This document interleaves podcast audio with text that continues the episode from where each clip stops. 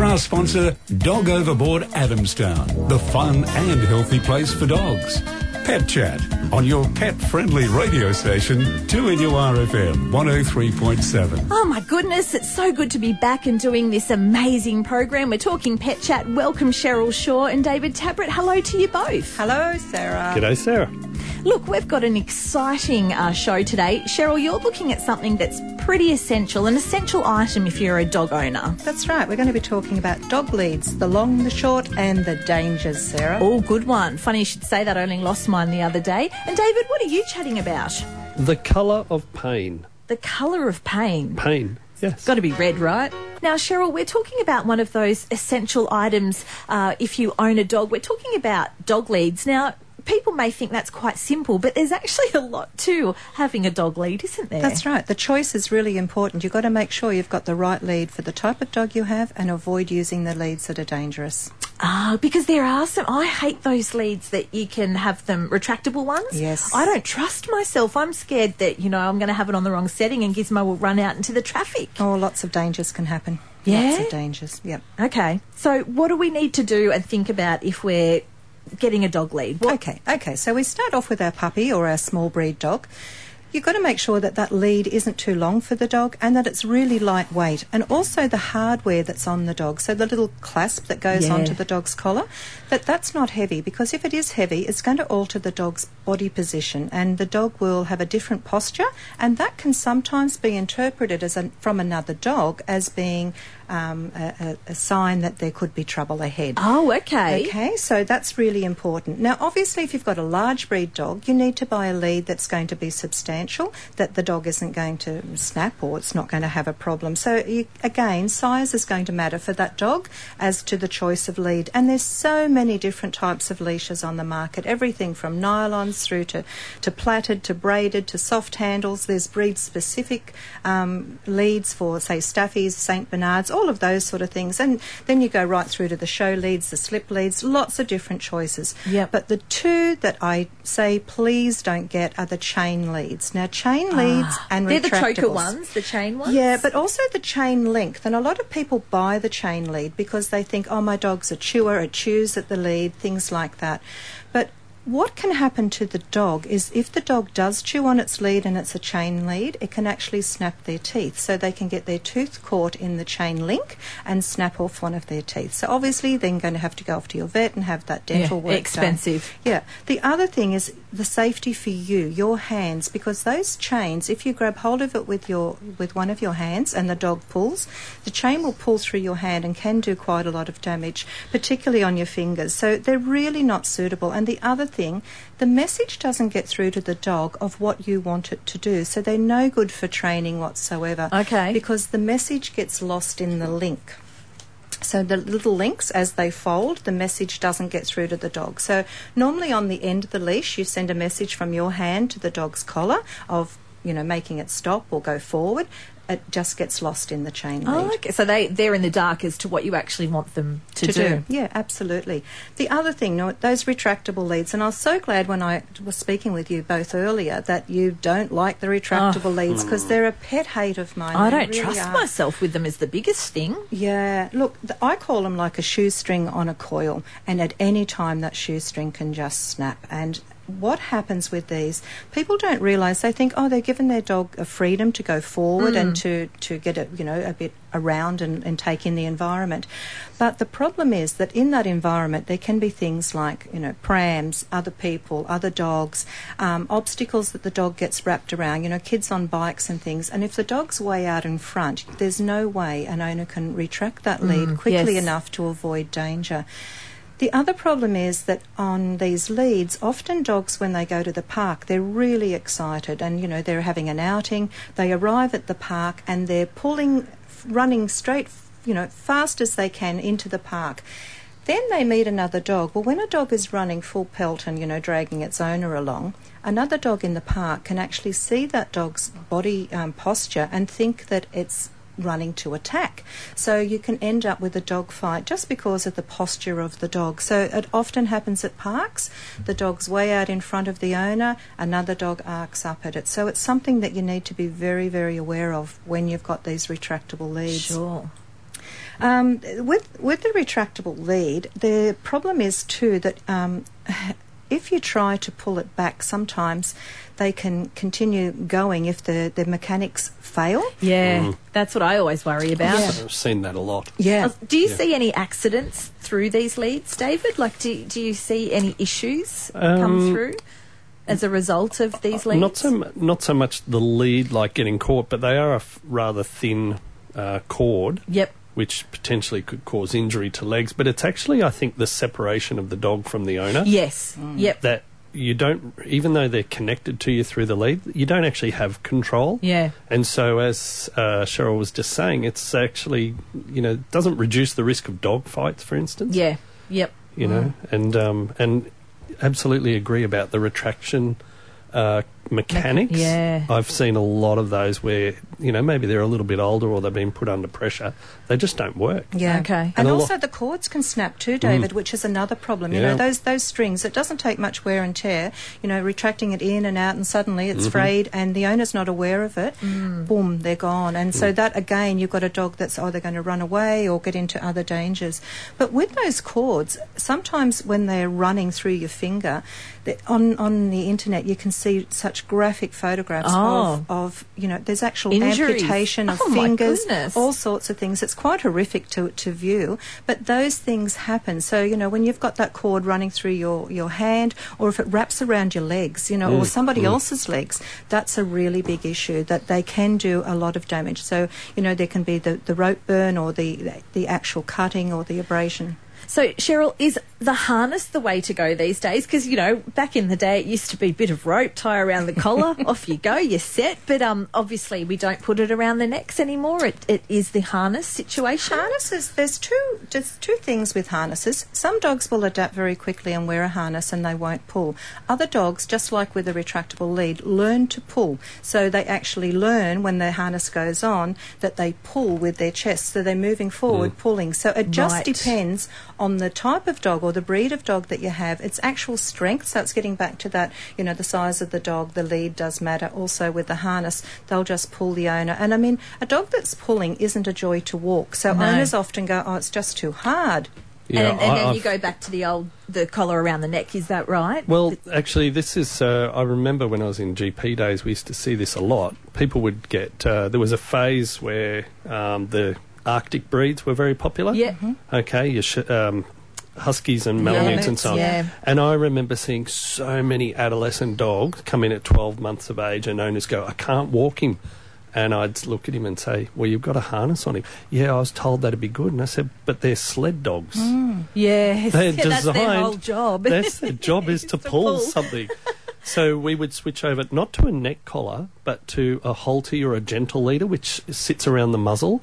Oh, okay. And it actually exerts gentle pressure on the bridge of the nose and on the back of the head. Oh, right. And that is a much better way to yeah. direct a uh, dog. Because they feel like they're leading a sled. It's kind of like a horse. Yes. Right? Yeah. Horse you, wouldn't put a, you wouldn't put a harness on a horse and think, now I can get him to go wherever I want. Yeah. You control them with the head, and yeah. it works the same way. Yeah. Okay. All of my dogs wear a gentle leader because it is go. it is very gentle. Okay. And yep. those those sort of um, aspects of training make that you can go walking. And even when I had four dogs, I could walk the four together because there was no pulling. They mm. would walk alongside. They can still bark. They can catch a ball. They can, yep. bark, you know. Do so you do have more control of them. But though. yeah, it just takes that pulling behaviour away. So yeah, so it, it is important to make sure that you've got the right sort of um, thing. The other thing is when you are out walking with your dog, it's really important not to let dogs meet up in each other's face. And this is a really big problem with a lot of dogs. They go up and owners are happy for them to be meeting some other dog, but not all dogs want to meet, and they certainly don't want to meet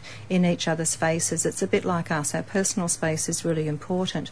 But if they meet nose to nose, I have a saying that I stole from Pam Withers from the Delta Society. And it goes, nose to nose leads to blows, but nose to bums leads to chums. So it really works. Whenever a dog wants Gonna to meet... Going to adopt that for life. Yes, yeah. Yeah. I'll try that. Yeah. That'll work. That works for people, doesn't it?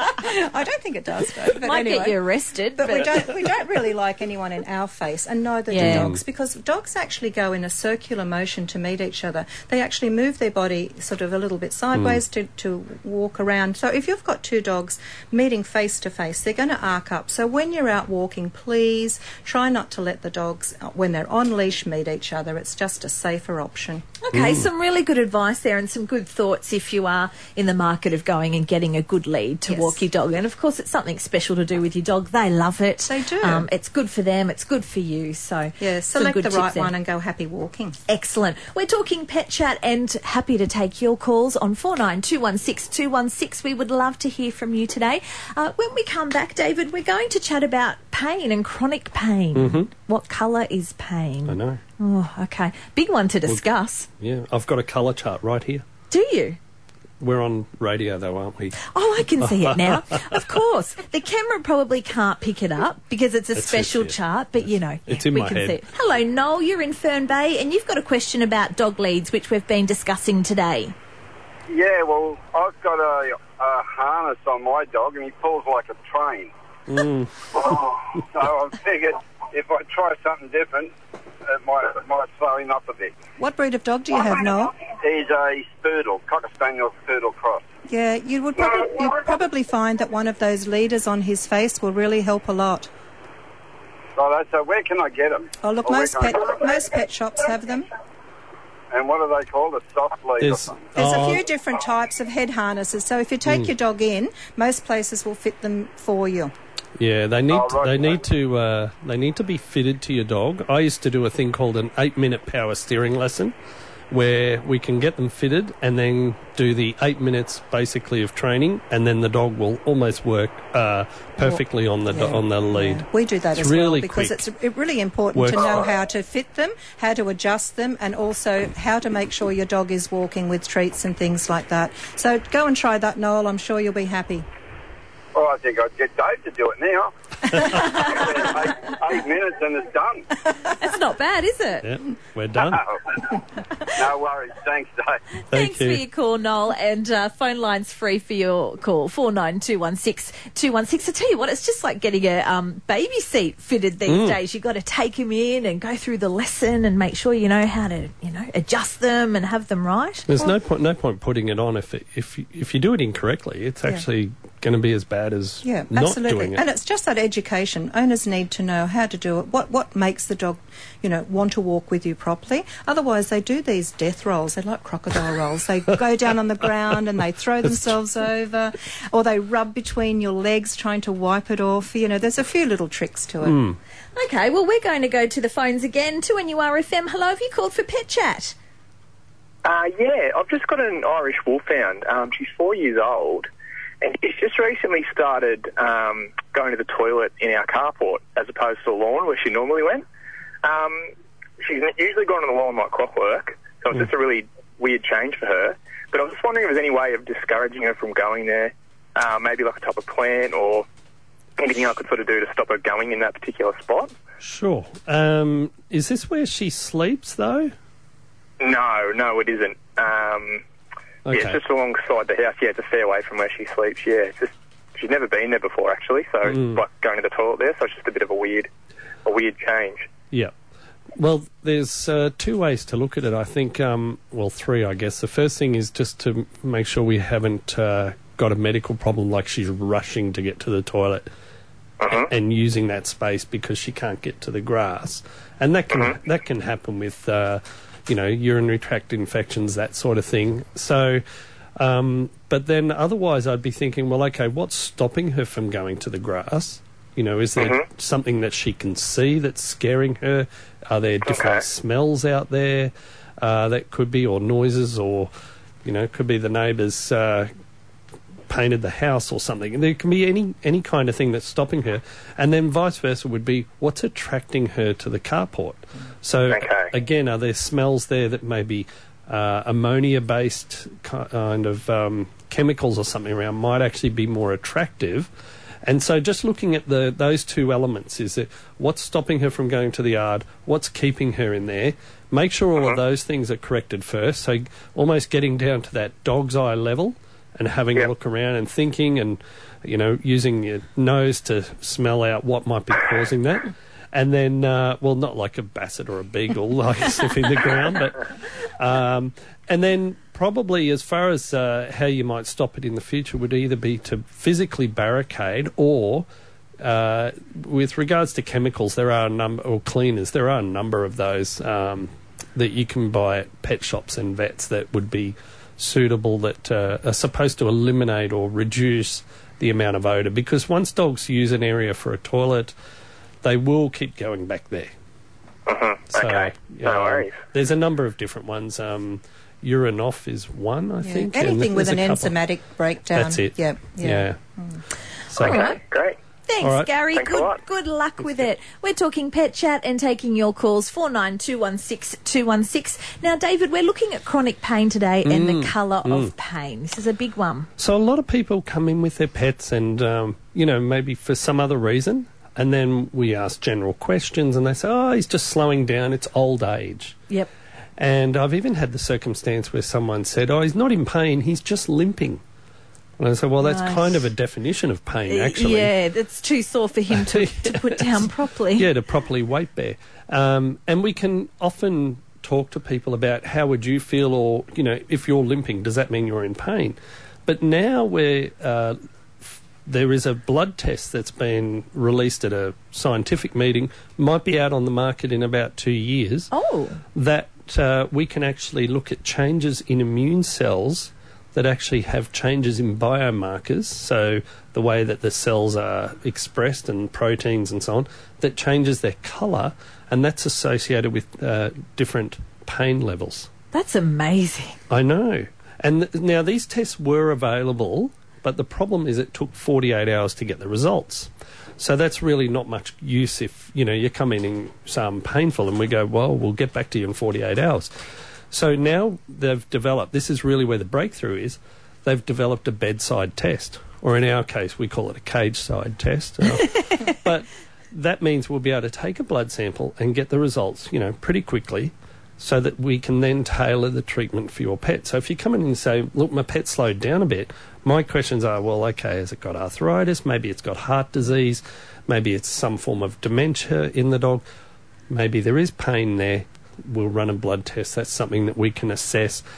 And also, we can then track uh, treatment progress. You know, is the treatment effective by looking at the colour of these biomarkers at rechecks? So it's a huge advancement. Sure is. Um, because really, the big thing that happened for people was they found that uh, self-scoring systems are really probably the most accurate. Um, when you ask people to do, they do what's called a visual analogue scale, where they show you a series of faces from very, very upset to very, very happy, uh, little icons like emoticons. Yeah, yeah. And you pick where you are on that scale. Okay. And that rates your pain. That's actually quite uh, That's very effective. Accurate. But, of course, we can't get our dogs to do that. It's a shame. Mm. So, you know, and also applies to, um, in the human field, things like babies, elderly people with dementia and so on who can't express Uh, where their pain level is at. So this will work for them as well? Absolutely. Well, that's kind of where it started, to be honest. Yeah, right. But, you know, us vets, we'll... you, you jumped on. We'll just jumped ride, on the gravy train. Ride the coattails, yeah. Yeah. So, so what uh, colour is pain? Well, I think it's going to it's going to come in a lot of different colours. Yeah. Um, obviously, we differentiate between acute pain and chronic pain. Um, and it, it probably depends also on how the test is set up, you know, whether we get a red... I think that's got to be a colour, hasn't it? Of course. Yeah. I, I associate it's pain an, with red. It's an alarm colour for us. Okay. Mm. So I, I'm really looking forward to this, and it's just marvellous when we think about the advancements in medicine and science and, you know, how it can provide for better care for all of us, humans and for our pets. So you're saying in a couple of years we should be able to go and get this test for That's our right. for our loved ones, so, our pets. Abs- yes. We've got Moray from Hamilton. You've, your dog has the itches. Yes, he's been scratching for oh, a number of months. I wouldn't even know how, how many. Mm-hmm. Um, and nothing seems to be... He's a Cavoodle. He's two and a half, so he's quite little. Um, I don't know whether it's grasses or maybe something we're feeding him, because I've asked a few different people and they sort of mentioned different foods. And mm. but I don't know what. What's your advice? Is he on any medication? None. None? Okay. And how long has he been scratching for? I would say months, but it's got worse in the last couple of weeks. Mm, that's really interesting, isn't it? We've seen that quite a bit. Um, is there any particular part of his body that he's scratching or itching more than others? Uh, sort of his back section, notice where he can reach. Okay. No, nothing in particular. He needs, and he hasn't uh, scratched off any fur or anything like that, but he just does does scratch. Mm. Well, the, probably the first thing is, because we always like to knock off the low-hanging fruit, and that is to make sure that we've got good flea control. Um, okay. Even, you know, with the weather, uh, Sarah was uh, giving us the weather report. It's just been unseasonably warm, mm. and that's having a huge impact on the duration of the flea season. Um, okay. And it also is actually just a warning for everybody. It's going to wreak havoc on us next spring, this, you know, later in the year, because the fleas are able to lay eggs later into the year, and then they go into this quiescent period. So that's the first thing. We just need to make sure we've got a really good flea control, and there's a number of different products there. Um, look, if you're using, if you said, oh, we're just using a shampoo or something like that, that's just not going to be good enough. Even though he doesn't have fleas? He doesn't have fleas that you can see. That I can see, okay. All right, and if you see one, he's got one hundred, and if he's got one hundred, he's got probably ten thousand eggs in the environment. Okay. Okay, the numbers are huge. They're enormous. Just be really alert. And the other thing about that is that um, once we start them on that treatment for that, or they make mm-hmm. sure they're on something for that, then it means, okay, if we're still itchy, we can go looking at other things, which are yep. honestly are going to take longer to resolve, probably require more investigation, so going mm-hmm. to cost you a bit more, and I'd hate to go down that path and then go, oh, you know what, maybe it was fleas. So yeah. that's why we always call it the low-hanging fruit there. Yep. And then the other thing is that um, a lot of these small breed dogs we do see get around this age, that kind of eighteen months to two years, two and a half, they yep. start to develop allergic skin disease, which is called atopy, A T O P Y, okay. which is an inherited disease in dogs. It's a disorder of their immunoglobulins and their immune system, yeah. and it, it's an overreaction to things in the environment. So you were absolutely correct mm. to think, you know, is it a grass or something? Oftentimes we actually find they're allergic to a number of different things, and yeah. the way we find that out is that we need to do some blood tests and possibly some skin tests to find out exactly what it is. And a lot of these dogs will be allergic to, you know, like five different types of plants and so on. Yeah. As far as foods go, they're actually they they can get food allergies, but they're much less frequent. Okay. So oh. we always go down the the skin contact or inhaled allergens. That can require a bit of work with your veterinarian, mm-hmm. um, and oftentimes requires referral to a dermatologist for parts of the testing and so on. And okay. there are treatments that can be quite effective for those. And, of course, the problem is two and a half years old. We don't want this to be going on for the next ten years. Mm. No, I don't, no. And so an inherited disease, it's best to get on top of it now. So even though it's kind of coming into the cooler part of the year, we actually do see a lot of skin problems at yeah. this time. Let's go to Terry. Uh, you've got a silky cross with watery eyes, Terry. Yes, and it's absolutely terrible. It goes hard very quickly. Mm. And what we're doing is cleaning it with uh, a warm wa- water and a, a cloth, but it's really sets like concrete. Is there anything we can do to stop that or to clean it? Or? There are actual cleaner solutions that can be used for eyes, um, mm. and obviously you've got to be really careful. If you're doing it yourself, like mixing anything up at home, I would just say salty water. So that's one teaspoon of salt to a cup of boiled water that you've allowed to cool. Yeah. And that gives around about the right concentration of salt um, because, as you know, like tears are a bit salty. Yeah. Um, and the tissue in our body, including the surface of the eye, likes that saltiness rather, yeah. rather than just plain water. Um, having said that, I just also want to caution about a few things. One is that we do see excessive tears associated with different eye diseases, like we were yeah. saying with um, uh, with our last caller, Murray, that um, you can actually get uh, allergies can often show up with that. You can get viral infections, bacterial infections. I've seen grass seeds in dogs' eyes which come in and they just say, oh, he's just got a lot of tears and blinking. Um, so looking for that redness in the white part of the eye is often a clue that it may be a diseased eye. But at the same time, we do see, as I said, allergies. We also see dogs that just produce a lot of tears where yeah. they're not draining properly. So in the corner of the eye, in the middle corner of the eye, there's two little holes called puncta, P U N C T A, that actually drain into the nasolacrimal duct, which then goes down into the nose. And in, in some breeds of dogs, this can actually get blocked. Um, now, that could be blocked because of their conformation and how they're born, or it could be just from junk and gunk that gets down yeah. there. So sometimes I've actually had to flush those out. And that can make a huge difference because then they'll actually start to drain. Um, as far as uh, cleaning them, as I said, if you're just using salty water, that probably is useful, and warm, uh, warm cloth is useful. There are some specific cleaners, but just making sure there's no other health concerns. And um, unfortunately, some dogs just live with this for the rest of their life. Um, I've seen that quite a bit. All right, we are taking your calls, having a quick look at the weather, all thanks to our sponsor, Snapfreeze Air Conditioning, your Daikin specialist. Enjoy this beautiful autumn weather. It's going to stay like this uh, and tomorrow, but getting much cooler for Friday and Saturday. Look, I think we've got time for one more call here today. We're going to go to David from Raymond Terrace. Thank you for waiting. Now, your three-year-old Desex female dog gets a little overzealous with you. Um, yes, that's right. She um, enjoys humping my leg and things. Oh. I was, I was just wondering, um, is that okay, or should I discourage it? Like, I don't have a problem with it. But, oh, yeah. it's, uh, well, I mean, it's a little bit unsocial at times, but um, the, the the thoughts on this have gone back and forth over the years. In in I remember when I went through in early days of working as a vet, it was seen to be a dominant action. And um, some of these dogs, they we thought, oh, they're showing their dominance over you.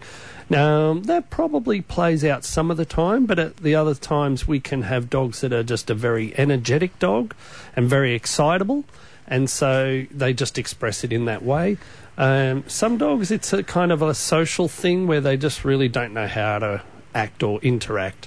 Um, so it's not necessarily malicious. It's not always a case of the dog trying to maintain control over you, but at the same time it's probably something we need to discourage at least, and something that's a bit more appropriate behaviour. Can you replace it with an Ugg boot? I had a I friend whose dog loved the Ugg boot. As long as it's not your Ugg boot and no, your, your foot's not in one. It at get the time. Get a spare Ugg boot. That's right. But it's, uh, not, it's not as sinister as what we used to think it was. That's okay. kind of the Just thing. A little unsocial if you've got yeah. visitors and, you know. Well, yeah. Some... Marvin's going for it and you're sitting there. It's a little awkward, isn't it? Let's be it honest. Is. Yeah. yeah. Look, that's just about all we've got time for today for Pet Chat. Cheryl Shaw, David Tabrett, thank you both for coming Thanks, in. Thanks, Charlie. Thank you. Look, we didn't get to chat about our Dirty Dogs competition, but head to our mm. website. If you've got a dirty dog, we want to see pictures, and we'll we do, do a fantastic groom, won't we? Thanks we to Dog Overboard. That's about it for today. We'll be back next week. Thanks for listening to this podcast from two N U R F M at the University of Newcastle. Topics range from gardening to health, well-being, pet care, finance, business and travel. You'll find them all at two N U R F M dot com.